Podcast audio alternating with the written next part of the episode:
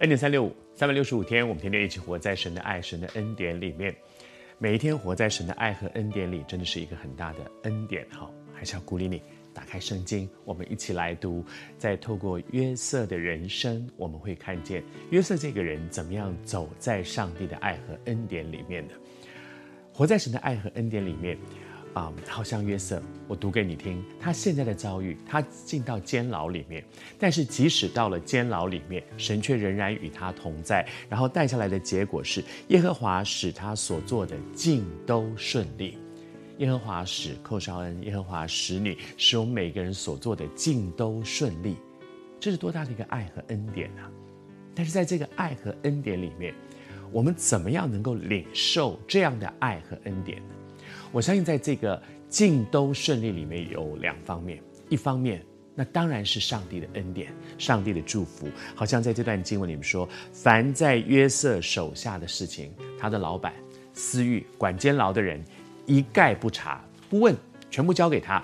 就好像当年的波提乏一样，当年的波提乏，他的老板，那个阶段他的老板，他的主人，他是在他的手下做类似像管家这样的事情的人，他的主人什么事情都不管，只管自己吃饭的事情，其他的全部交给他，一概不查。然后接下来呢，因为什么？耶和华与约瑟的同在，神的同在是带下祝福的，神的同在太重要了，你要抓住神的同在。而另外一方面有一个很重要的关键是人的本分。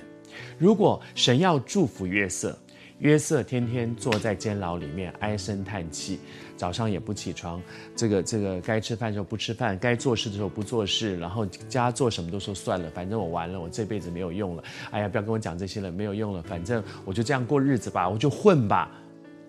上帝想要祝福约瑟，约瑟大概都很难能够领受那个恩典，除非约瑟肯尽本分，在他所在的位置上，他认真做他自己该做的，然后他经验神使他做的每一件事情尽都顺利。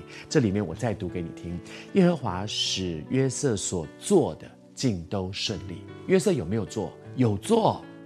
约瑟尽他的本分，做他该做的事。但是光他做他该做的事，他认真做他该做的事，就一定会带来祝福吗？不一定，除非神与他同在。所以这两件事情对每一个基督徒都是重要。第一，我所做的有没有走在神的恩典和祝福里？怎么样能够得到祝福和恩典呢？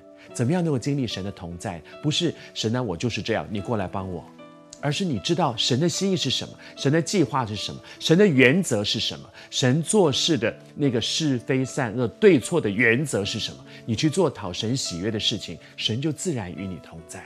然后尽本分，做你现在该做的事。奉主的名祝福你，无论你在什么样的环境里面经验，神使你所做的尽都顺利。